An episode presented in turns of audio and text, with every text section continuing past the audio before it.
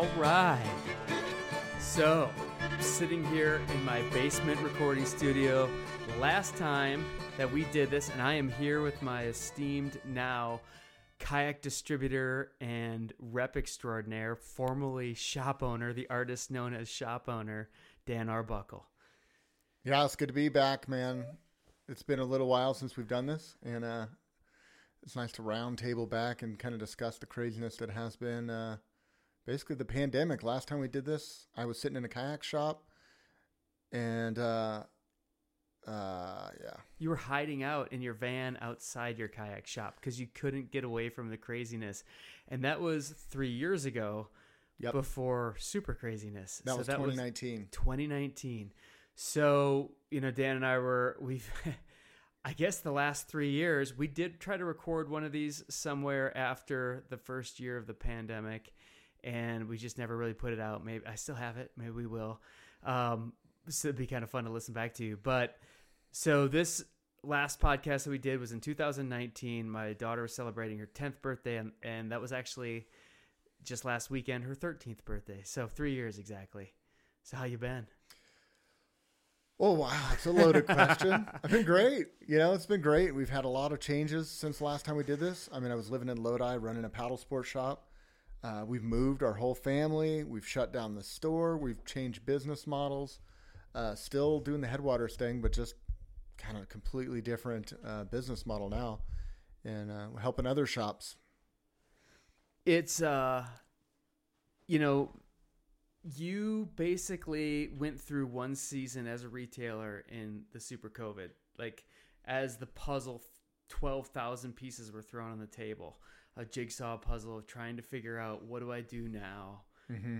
And you went through a whole season of that, then kind of sold your location and the inventory within it to Lodi Paddle Sports.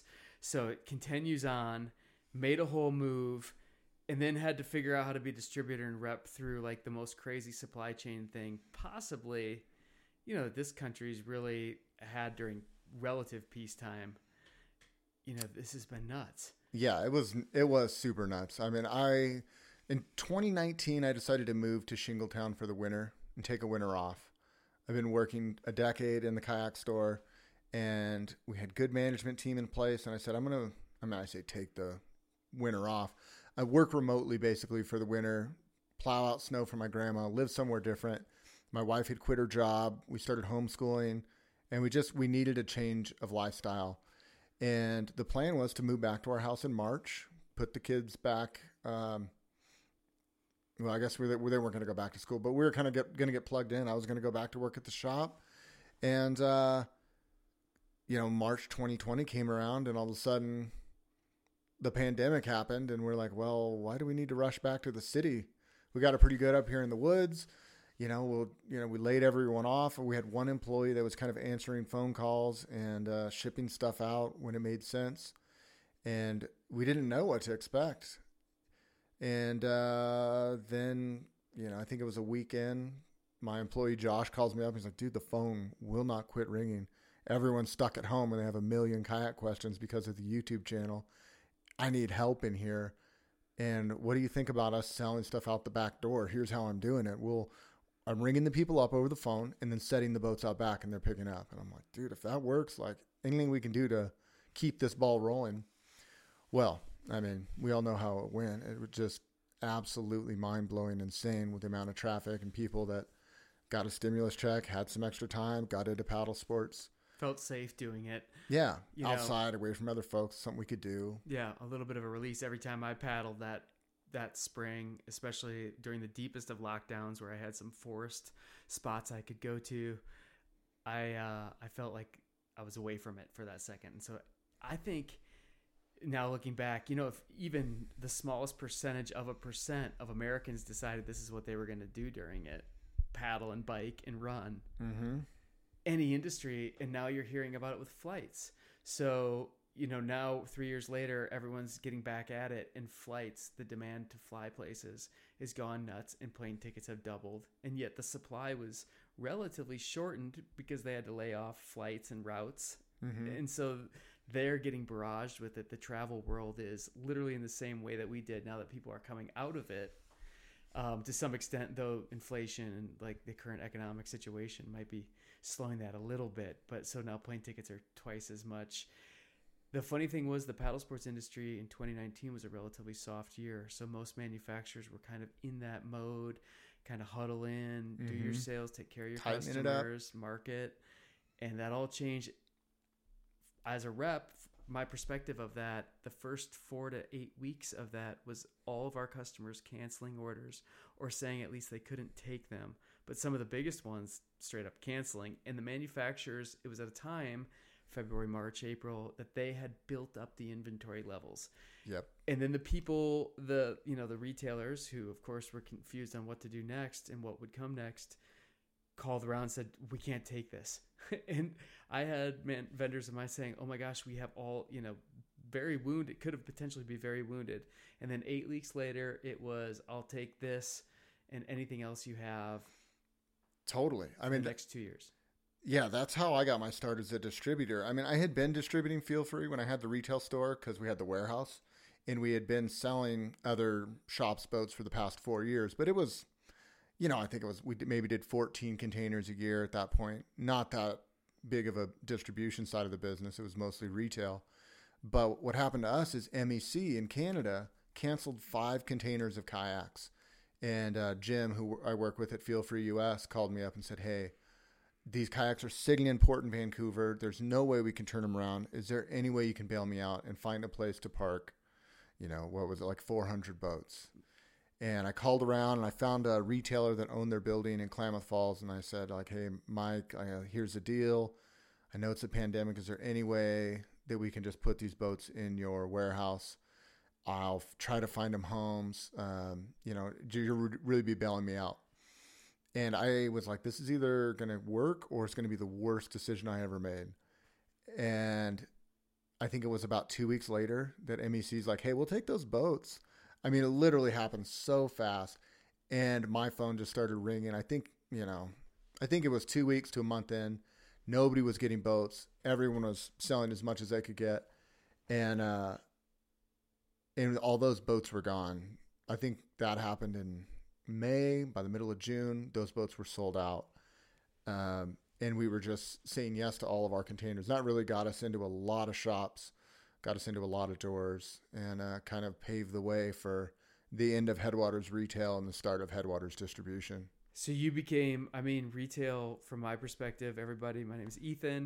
I've been a rep in paddle sports for 23 years.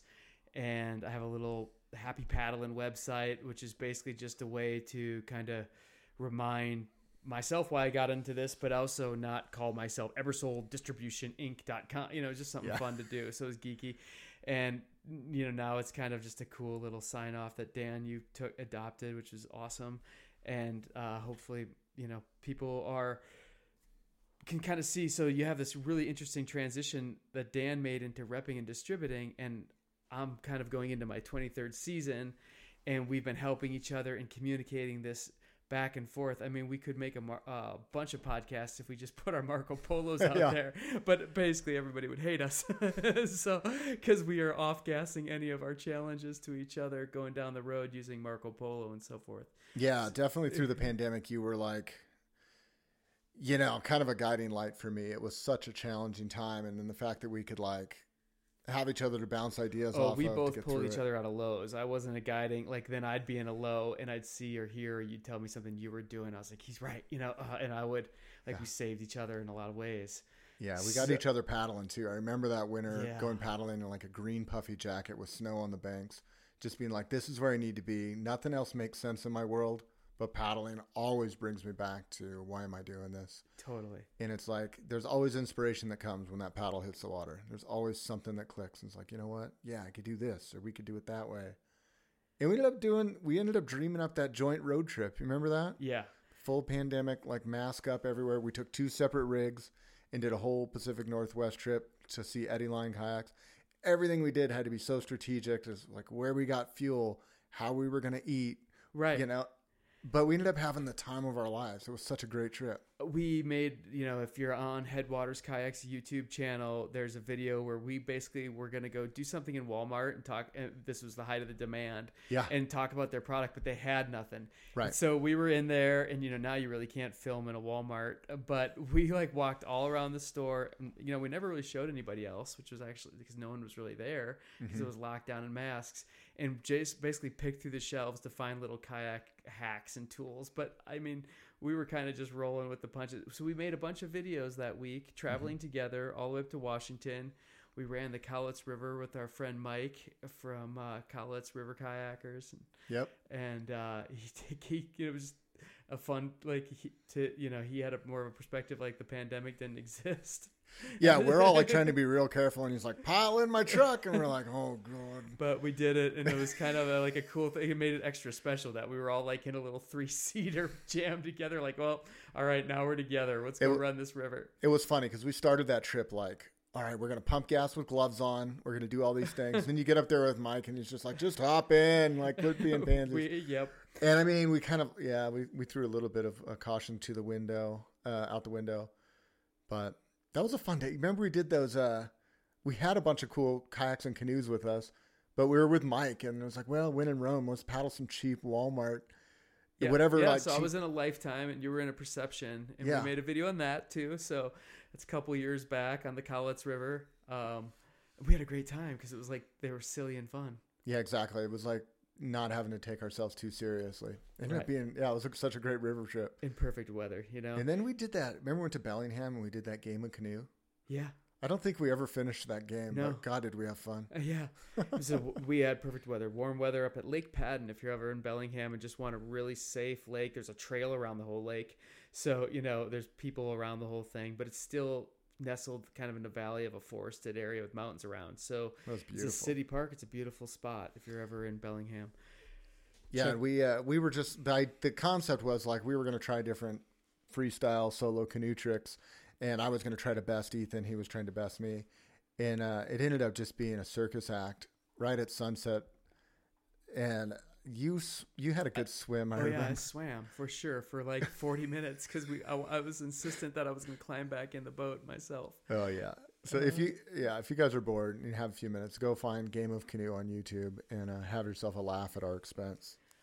I hope that, you know, there are people, you know, we're kind of laughing about some fun, crazy stuff that happened, but we all know so much suffering happened.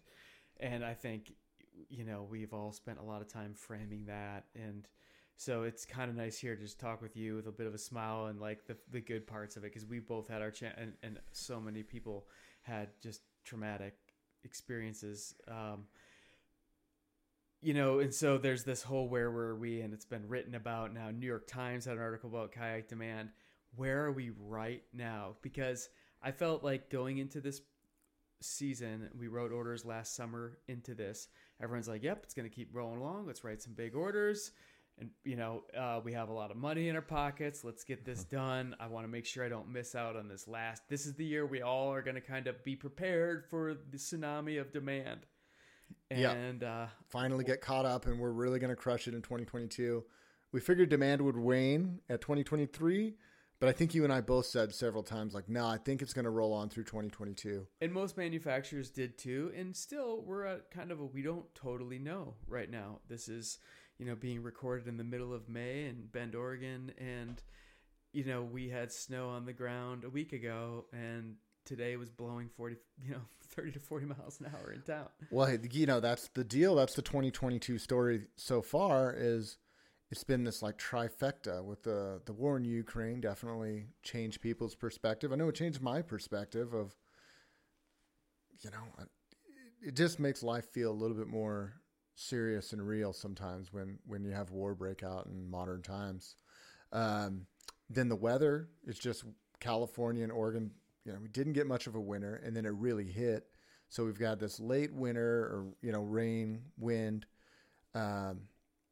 And then the third thing is, you know, inflation. You know, the cost of everything went up. Our freight costs went crazy. That's what brings me here is me.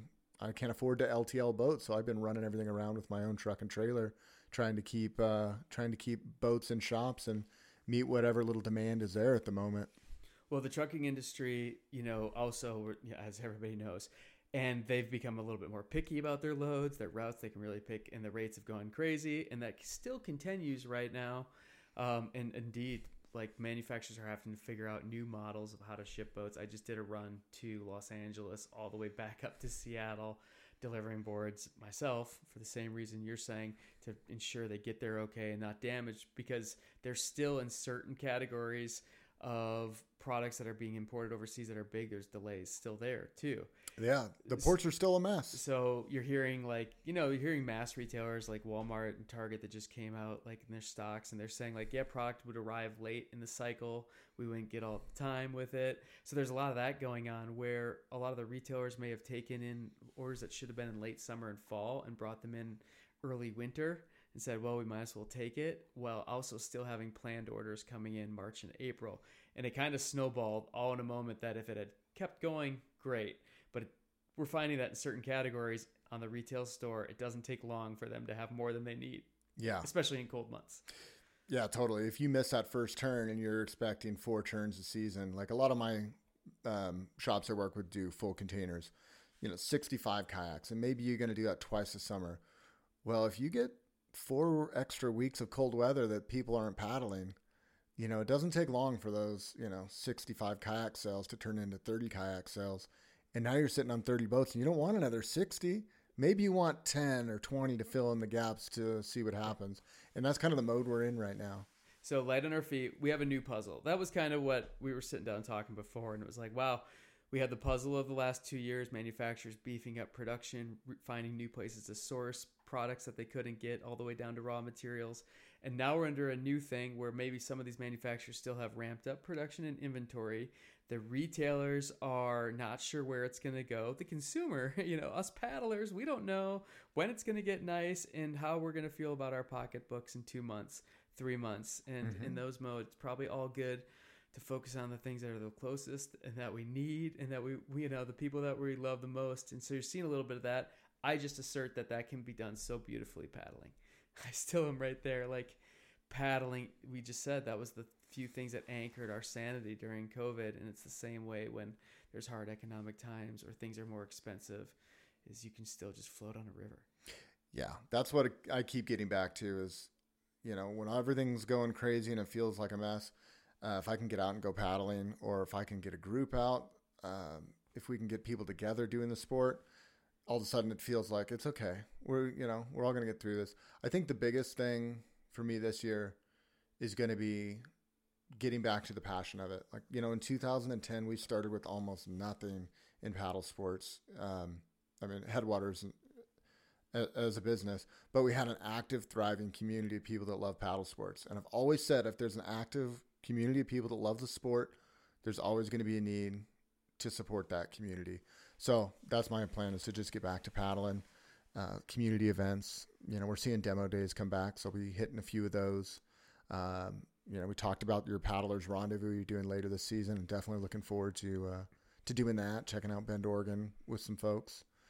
What else are we doing? So in July, I'm just kind of getting a bunch of canoeists together on a group campground. We have 3 group campgrounds reserved. Some kayakers are coming, I believe, as well. And we're just going to paddle the local things around Bend. So I guess that'll be our version of kind of the anchor trip for this year, if you can make the time for it, that we're hanging out, getting with people that are passionate about paddling. Yeah, I love that. And just, I think everybody needs to find those opportunities. So I was going to ask you, when you were talking about getting back to the passion of it, what this spring or summer, like, I think you were on your channel getting into, like, a different viewpoint a little bit. You know, you're getting help from your friends, from Seth, who's been, like, just really skilled behind the camera and also in front of the camera. What is your kind of, are you trying to spread that a little bit more in your YouTube, like, sharing that passion part of it? I mean, it was just so much of, like, education during COVID, and now people kind of can find that in other places.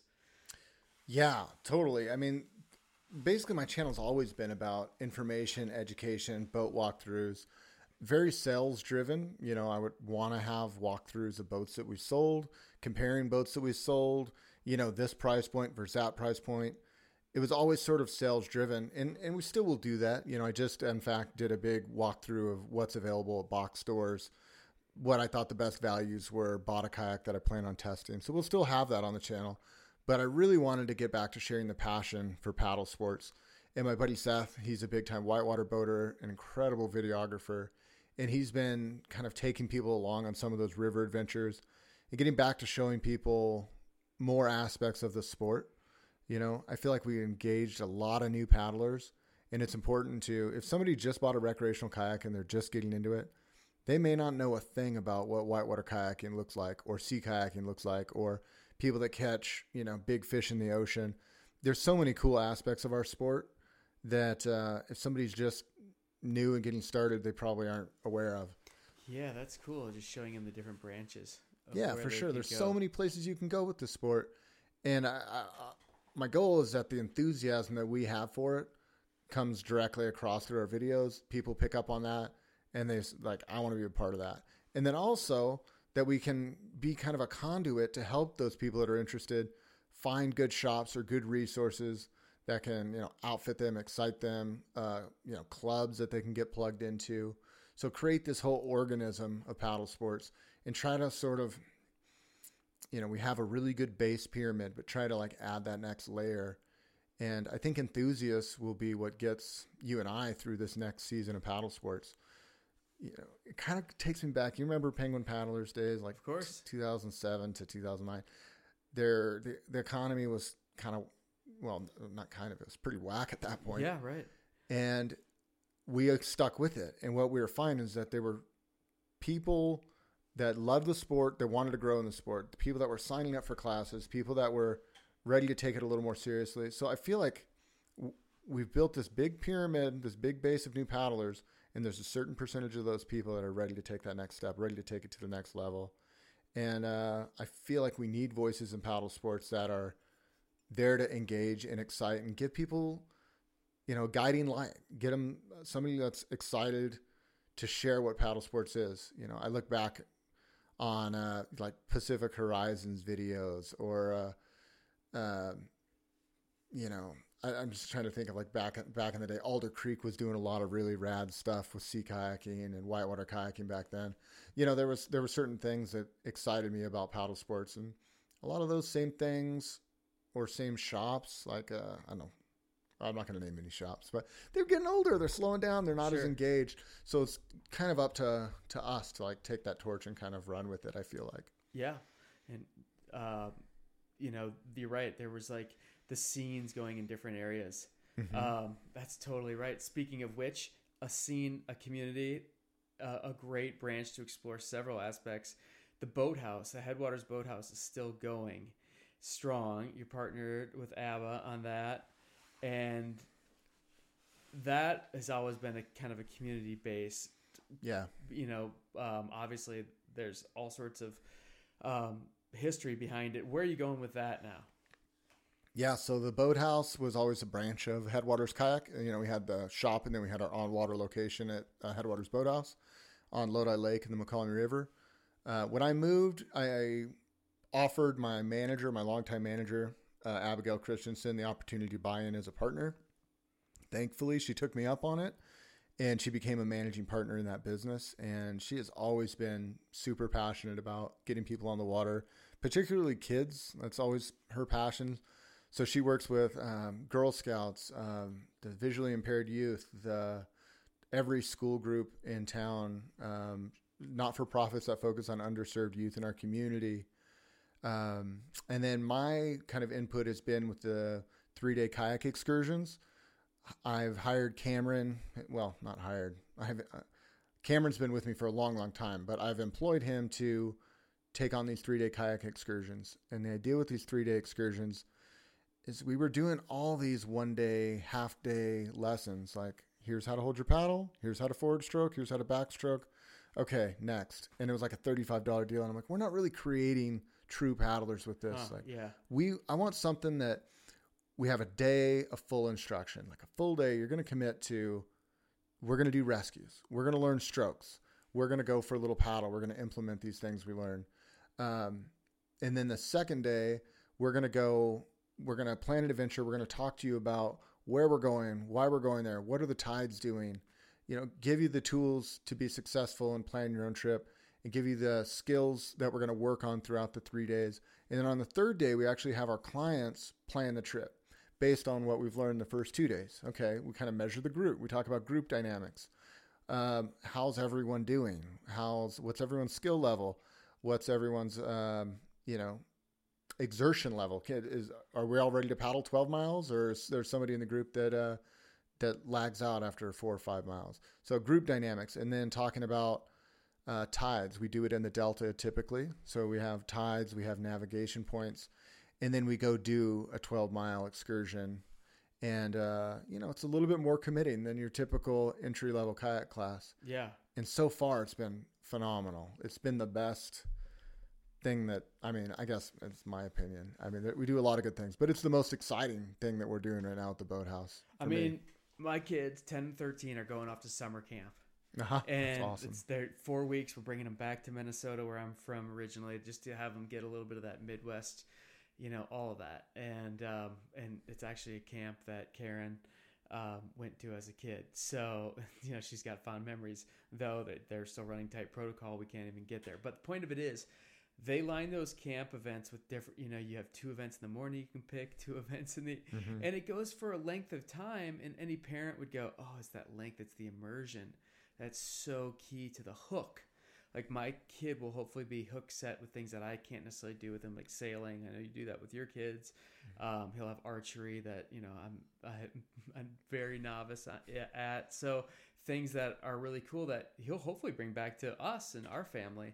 And she'll bring back as well with her side of things. Like, she's going to have, she's interested in kind of the different friend dynamics from all around the country. Point of it was, it sounds like you're offering essentially like a slightly shortened but immersive summer camp. Yeah. For adults. Yeah. You want to be a kayaker? Like, you come to the 3-day excursion, you're going to live, eat, sleep, breathe paddle sports. You're going to wear a life jacket for 8 hours a day. Yeah. And you're going to just be stink, right? Little synthetic under a dry suit. Well, we do it. We're in Lodi in the summer, dude. There's no dry suits going on. You're not doing it year round.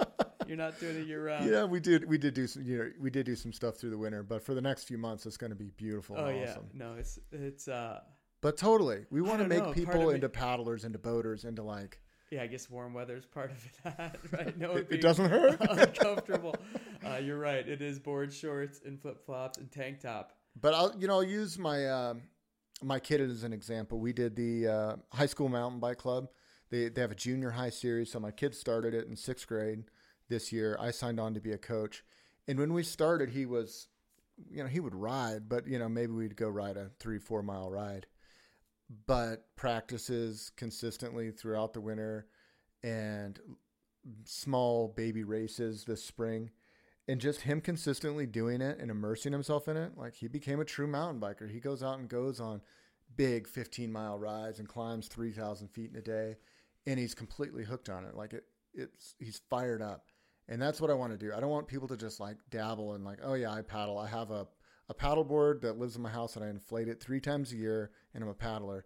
Like, to me, like, paddling is such a core part of who I am and such a key part of my lifestyle, like my mental health.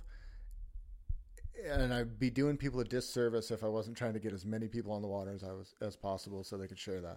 Well, that is, and I think probably every person that bought a boat had that intent. Almost every person had that intention that that's what they were going to do. Yeah. And like right now, my bad weather sport, well, it's just, on the couch in sweatpants sport, is to surf Craigslist and Facebook. 'Cause right now the used stuff, we're actually seeing the people that are moving on from it. Yeah. Like, so the used market, part of this whole thing is just also talking boats and what we're seeing out there, like what's cool and hot. Dude, I've been on the Craigslist. Wait, I have to stop. You should see my side yard right now. I had to give myself a budget. You got a burrito wrap of boats, a tarp, all burrito wrapped? Yeah, 2 of them actually. But yeah, that is one thing I've noticed this year is there are a lot of folks that bought fancy boats and are selling them. you know, or people that have aged out of the sport. I got some boats that were bought new in 2007, 2009 that I got that were like brand new time capsules of people just like that, that, you know, they used them 3 times a year for the first few years and then they sat in a storage shed. I think there's all sorts of elements going on. I think there's people that might have bought boats at the beginning of the pandemic and might even be upgrading and selling. There's some of that. For sure. Or the kids outgrew the kids' boat, so that's now being listed. There's a bunch of high-end, nice boats that are coming out of the back of people's garages out of necessity. Like, hey, we could use an extra couple, you know, whatever, some money. Like I'm seeing canoes and sea kayaks. Or possibly it's like, I heard the market's hot. Time to get my money before it pops, you know. Absolutely. There's a lot of that going on. I think there's a little bit of boat jockeying where people, you know, maybe paddle for a couple of years and now just want to jockey over to something else, which I so encourage. I just think boat jockeying and jumping into different boats is like the fun of the play. It helps. Like you're on a board one day, right? Then you're on a kayak the next day. Absolutely. It's all like that's it's so fun to have the different angles of it, and then you're running a river the next day or whatever. And 3 different types of craft. And also the weather dictates certain kinds of things. Like, so right now, paddleboards, you know, the weather has been, that is the thing. Let's talk about, let's give a ranking of what caught up in the industry first, you know, paddleboards, inflatables, this going into the holidays, right? Yep. Quick and easy to ship. All of a sudden paddleboards became everywhere. I saw Walmart's got one with all the fixings for $240. You said you saw one at Costco. Yeah, you know, the Body Glove board, I saw that at Costco for $399, and then I saw an email thing go out for, I think it was 1 or 2 weeks at $319 with an electric pump. Nice. Wow. It's insane. Well, you know, the thing is a lot of the application of a board like that is just gone to the lake and it kind of sits there with the cooler, and some people take it out and different people jump on it. They go around, they splash in, they come back, and that's it. And like, if someone says that's what they're doing with it, it's like, it's probably a good choice. It may end up in a landfill earlier. And if you decide to do something rugged, it might not be quite as tough and the design might not quite be great if you're trying, you know, sure. But for what it is. Let me give you an example here, and we'll get back to what we're caught up on. But I was at Whiskeytown Lake for the end of season. We did a paddle party for the mountain bike club, and a lot of people brought their own stuff. I brought all the demo boats, basically had a big demo day. But it's this giant cove at Brandy Creek at Whiskeytown Lake, and you can go paddle the lake. But there was probably 40 people on the water, some with our group, some not. I would say 50% of the paddleboards out there were inflatable, those Body Glove boards. And they never left the cove. You know, it was families hopping on it. There was dogs, there was kids, there were couples, and they were just paddling around the cove, conversating, talking. Nobody paddled more than a mile that day, but everyone was having this great time. Totally. And for that, you know, it's a perfect tool for the job. Totally. Yeah. And then, I mean, so that caught up pretty quickly. I think there was a holiday blitz that they could be sold, but I started to see them discounting a little bit going into the holidays, which I hadn't seen. Right. So I was like, okay, boom. And now, of course, there's deals all over. And I went into Dick's, and there's this pile pyramid in the middle. You can barely walk through the aisles. Pelican caught up. And Pelican caught up. So entry-level kayaks caught up. I saw kind of like January, February, March. Yeah, I've seen it even with my Feel Free kayaks. You know, we're not entry-level, but we're kind of that $600 to $1,500 price point, sort of our bread and butter. And yeah, shops are full. We were able to get caught up on production, get enough containers in, although most of them were late, but still, you know, they were 2 weeks late instead of 2 months late.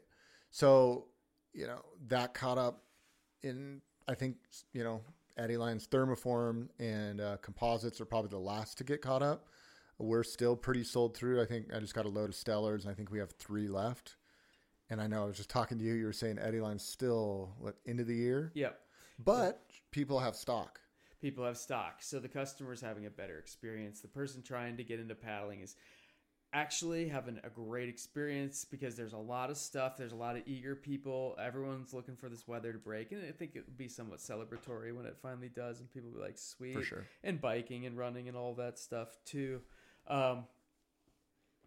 So there you go. So basically hand-built light stuff is probably the last to catch up, and certain things of that are now in the stores. You know, so, to circle back to what we were saying about buying experience, I was just in Tumalo Creek. That's a shop here in Bend. And, you know, last year they were trying to sell whatever they could get their hands on, but it wasn't like I mean, you couldn't call that a pro shop, anybody last year. It was really hard to be a pro shop. Right. I mean, my last year in 2020, it was like, oh, you came in for a sea kayak? Well, I've got this tandem double sit on top. You want it? Yes or no? Right. That's not how we want to do paddle sports. So walking into Tumalo today and seeing high-end paddles, a variety of sizes, the full line of Eddylines, demos going out on the water. It's like, that's the experience customers should have. Yes, they're going to pay slightly more for it this year, but you're going to get a way better experience. So it's kind of exciting to me to like see it get back to that. Like, we can actually do our job as paddle sports experts. Keep people safe, help them safely car top. You know, that was even, that was scary. That's still a little difficult to find some of those parts and pieces because they're coming overseas. So we're still seeing right now overseas items, raw materials are still delayed. Ports in Southern California are delayed. You hear they're a little better north. On the East Coast, it's kind of been going okay over there.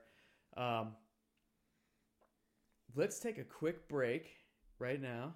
Okay. And we're going to come back, and I'm going to do a little quick spot for a couple of our sponsors.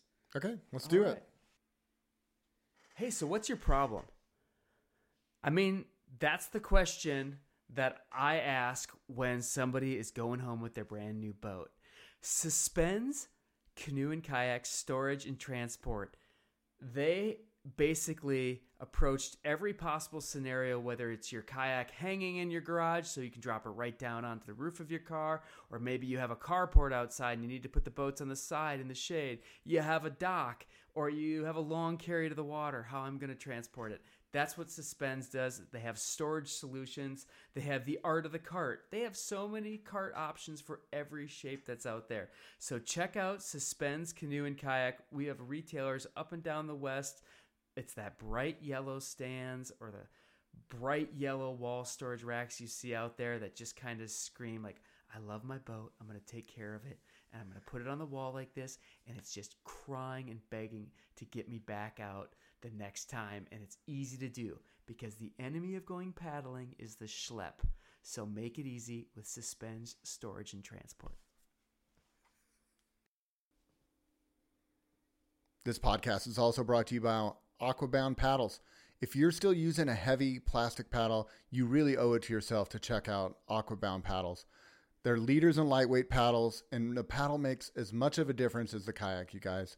Lightweight paddle is going to give you less fatigue throughout the day. You're going to be able to do more strokes, 1,000 strokes for every mile. So the difference in a few grams makes a huge difference over the course of the day. The other thing is the lightweight blades on the AquaBound paddles is at the end of the paddle. So your swing weight is significantly less. You're going to have less fatigue. You're going to have a better time on the water. Trust me on this.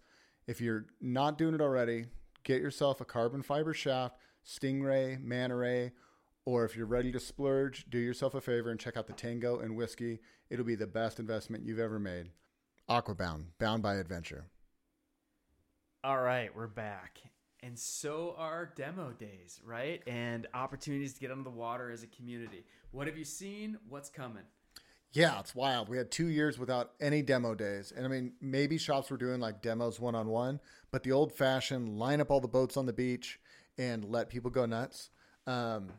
We just haven't seen it. And honestly, you and I talked about like maybe that formula is dead, but the moment we saw a little bit of a downturn, that's the first thing we saw dealers start going back to is, all right, we need to do demo days. Get people back out. And you had Lodi Paddle Fest, which you hadn't done for years, which is 300 or 400 people, mainly not as much of a demo format, but just getting together and celebrating paddling, right? Getting out in the water. It used to be a crazy demo day where we had everything we sold, and don't get me wrong, it was a lot of fun, but it was stressful on me. This year was just a celebration of paddle sports. We had live music, food trucks. We had, I think, 100 pieces of equipment or so on the beach, all paddle boards, rental kayaks. We did have our whole Eddyline demo fleet out there. But it was definitely more about just paddling and having fun, eating food, listening to music. But more and more, we're seeing shops like Oregon Paddle Sports comes to mind because theirs is coming up next month. They're doing a big demo event that we're both going to. And then we're also seeing littler like evening demo spots at shops where maybe they're having people pre-sign up and limited it to 20 people, you know, a little bit more intimate demos, which I also think is kind of a cool way to do it. Yeah, I've been part of a couple of those. We did one at Alder Creek where they basically, you know, I think the willingness for people to sign up for something online has certainly gone up, you know, subscriptions, for sure. Workout, fitness classes online. So people are more willing to pre-register for these spots. And I think that could be a really exciting thing for pre-registering community type, you know, whether it's if you're shopping for a boat or 12 people that want to do group paddles, there will be more group outings, which the industry needs for instruction. So many people have gotten into boating and maybe over the last couple of years because of the pandemic didn't have the opportunity for teaching. So I'm hoping that a smaller scale, and we're seeing some of those smaller scale demos give more opportunity for one-on-one and kind of mentoring people, guiding them through the boat purchase process. And the one we did for Alder Creek had hour and a half long spots, 12 people per that spot. And so everybody was able to get in the boat they wanted. People kind of made friends a little bit. Maybe only 8 showed up for the hour here and there. So some of them were pretty relaxed and nice. And that worked too. So probably be a combination of what you want to accomplish. If you want to, as a store owner and community, get everybody together, you're still going to have the big super paddle fests and demo days. Yeah, I mean, I think as a salesperson and an educator of paddle sports, I would much rather have a 12-on-1 where I can command everyone's attention. I can, you know, impart all my information on folks. You know, I can show them how to hold their paddles. I can adjust their foot pegs properly. I can give them some tips to get them started, as opposed to a big demo day where it just comes into a, you know, jump in a boat, shove people off. It's really hard to provide a quality experience when you have 10 people trying to get 100 people at a time on the water. And then it's inevitable that you have 4 people there that want to try a Skylark, and there's some kid that doesn't belong in it that's been out paddling it for the past hour. Like, so if you're talking to a local shop of yours, or you have a community that's in touch with their local shop, I think the model that maybe you're a club and, or, you know, a group of passionate Facebook group, you know, group in your area, to ask the store that is doing a big demo day if they're bringing them back to have VIP hours. And I think everybody like that, or not like in a, just that it could be a little bit more controlled in the first couple hours, which is usually how it is. But I think that's always a nice kind of hybrid model, is pre-register for the morning and then open it up. And I think that's what Oregon Paddle Sports is doing. Awesome. In Eugene, the first morning is like going to be, you know, you had to have some intention, the boat you wanted to paddle, maybe fill out a form. And then the second half of the day is kind of like, yeah, it's warm now. Bring the kids down. Let's just all have fun. So I really like that, because then I can wear the let's all have fun part of the job in the afternoon and be all in on that and say, you know, I'm not shortchanging somebody that comes at 2 for an experience, because you could have come at 10 and then you had a little more one-on-one and cleaner boats and stuff like that. Cleaner gear. I like that idea a lot. I hope more shops do that. Yep. You know, we kind of decided to break it up a little bit. Like, we had our paddle fest, and then we're doing the ultralight demo day in June, where we're working with the Eddyline and Stellar and having all the boats there, having a more curated experience. We decided to just do it on a completely separate day. Yep. But it was inevitable that people were going to show up at paddle fest and want to demo. Yeah, I'm sure. Like, where's all your carbon fiber boats? I want that. Well, I like that idea, the focused but still a comparative experience. Mm-hmm. I've done like Eddyline nights, and I sometimes feel like, maybe that's like almost, if it's just one vendor, it's almost like Tupperware party or something. Like, I do like having another colleague too there for you or whatever friend, like a little 2-person, 3-person. So it's like, if you're in fishing, he's got it for you. So it doesn't have to just be so one-dimensional in the sport either. And some people buy 2 boats and have a fishing boat and have a, you know, or whatever, have a stand-up paddleboard and a boat. Yeah, and if people are looking like, okay, I think I want a lighter boat. I've got this poly boat. I think I want a lighter one. The ability to come get an education and say like, okay, you have polyethylene. You know what that's like. So here's a couple options. Here's a thermoform option. It's going to be lighter weight. It's still going to have a plastic, you know, finish. So it can take a little bit more of a beating. And if, you know, that works for you, that's probably a more robust option. But some people are going to want to lighter boat that weighs 30 pounds or 35 pounds, and they're willing to kind of baby it a little bit more to keep it looking new. You know, and the best way to know that is to hop in some and feel it for yourself and pick them up and try to load them on your car. That is the best thing you can do if you're looking to upgrade, is come get an education. So one that I wanted to ask you about, because you're doing Stellar kayaks, and I've paddled them, and like the 18, or I think I was in that one day, it was just so much fun. And immediately you just go, oh, I want to get some fitness in this. I want to glide. Let's go. For sure. And like, you know, is my Fitbit on? It better be on. I want this recorded, you know, yeah. Like I do that with a canoe some evenings here too, because it just lends itself to that, this solo canoe that I have. But then there's the angle of people that really, really do that, and they're so passionate, and they paddle daily, right? Yeah. There's communities that have that. I love that fitness side of things. Is there like a green circle, blue square version up to that race? Like who is, or how are you doing it? To like, oh, I own an Eddyline Equinox, it's awesome, but like, I might want an 18 fly. No, I'm never putting gear in it, and no, it's never going to hit a rock because I'm just flat water flying, or maybe it'll hit a little bit, you know, but just... I feel like you see them out there on group paddles. Okay. I mean, yeah. I've been working with people for so long and had so many people on the water that occasionally you get the person that's just always off the front, their motor gets warmed up, and they want to go. So, yeah, but there's such a chasm between us and then the hardcore race community. That is true. Whatever, Is there a middle level? Are you finding that with those boats? Like definitely. Yeah, people that care about the efficiency but aren't necessarily going to go do a surf ski race in the bay, or, you know, I think I represent that person, as a middle-aged father of three that I have to keep myself in shape. I can't just go like sit on the couch for 2 months and then go hop in my boat and paddle hard. It's just, my body's like, no, we're not doing this. Yeah. So I got to keep it up. And I really have been enjoying the fitness aspect of paddling. I have a 16-foot sea kayak that's built to fly. You know, it's built to go fast. It's not a surf ski. I mean, I have surf skis too, but I find my 16-footer to still feel like my sea kayak. I can go out and click off 8 to 10 miles in it. I can average a nice 4.5 mile pace, but I'm also comfortable, and I can also take photos, and I can also look at birds.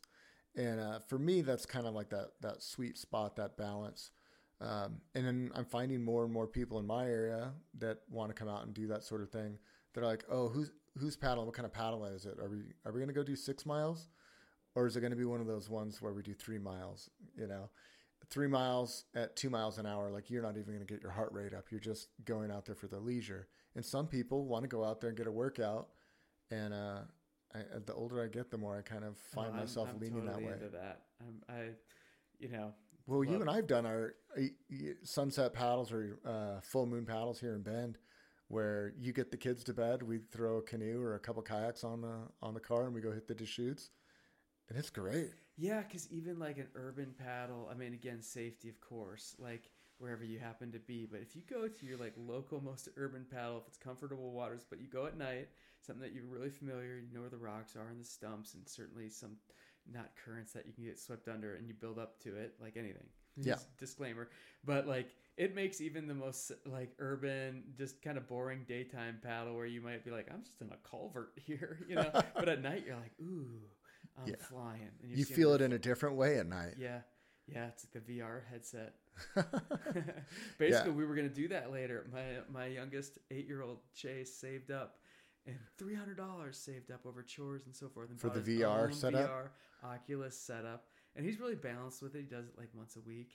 But we got Darth Vader's and Star Wars, and I have yet to go down that road. I don't know that I don't. That's how I'm going to paddle in the future. It really works well with my introverted self. Just sit in your living room. It's coming. It's coming. Man, I hope not. The virtual. Oh, you'll be the first to monetize your videos on 3-dimensional. I just go for a paddle and I record it and then sell it to the VR world. Like, look. Oh, totally. I'm paddling with Dan at Headwaters. There it is. Oh my god. With the VR camera that does that. Yeah. Well, I won't count it out, but I want to be the one actually paddling, making the videos, and not the one sitting behind a screen pretending I'm paddling. But if it's part of the fitness club, you're going to like Peloton style, right? Those are also road bikers. Yeah. I could just see somebody sitting on their couch, chicken winging away with their arm. But I've seen you've gotten a workout with the,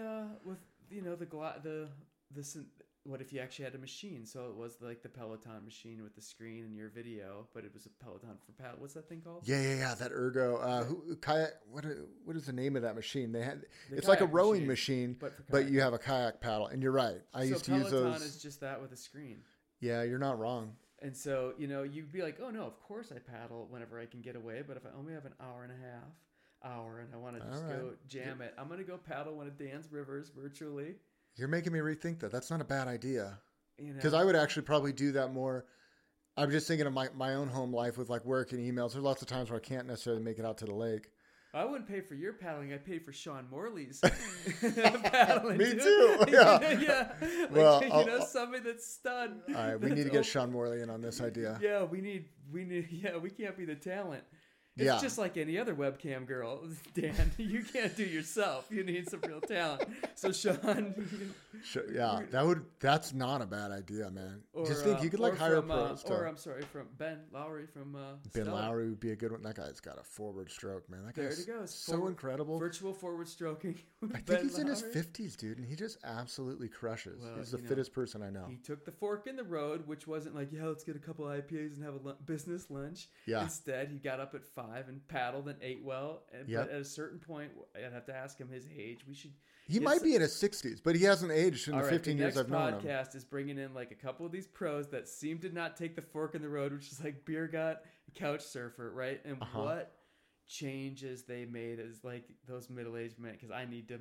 You need some inspiration and ideas for sure. Yeah, they would be out paddling instead of podcasting right now. That's the deal. All right, well, let's go do some VR then. All right, sounds good, man. Are we gonna wrap this thing up then? I think so. All right, man. Yeah. Well, it was super good to catch up. I appreciate you opening up your basement to me, man, and your driveway. My rig is parked out in your driveway, and I'm looking forward to a flat night's sleep. Oh, it's great. Hey, everybody, follow Dan on Headwaters Kayak, Instagram, YouTube, his website. It's all fun. His Instagram stories are, where you can really get some the rep life now. I'm Ethan with Happy Paddling. You'll see me out on the road with my buddy Nick, who helps me along. And we hope to see you in person at one of these events. You can check out Headwaters Kayak or happypaddling.com to see our schedules. All right, thanks again.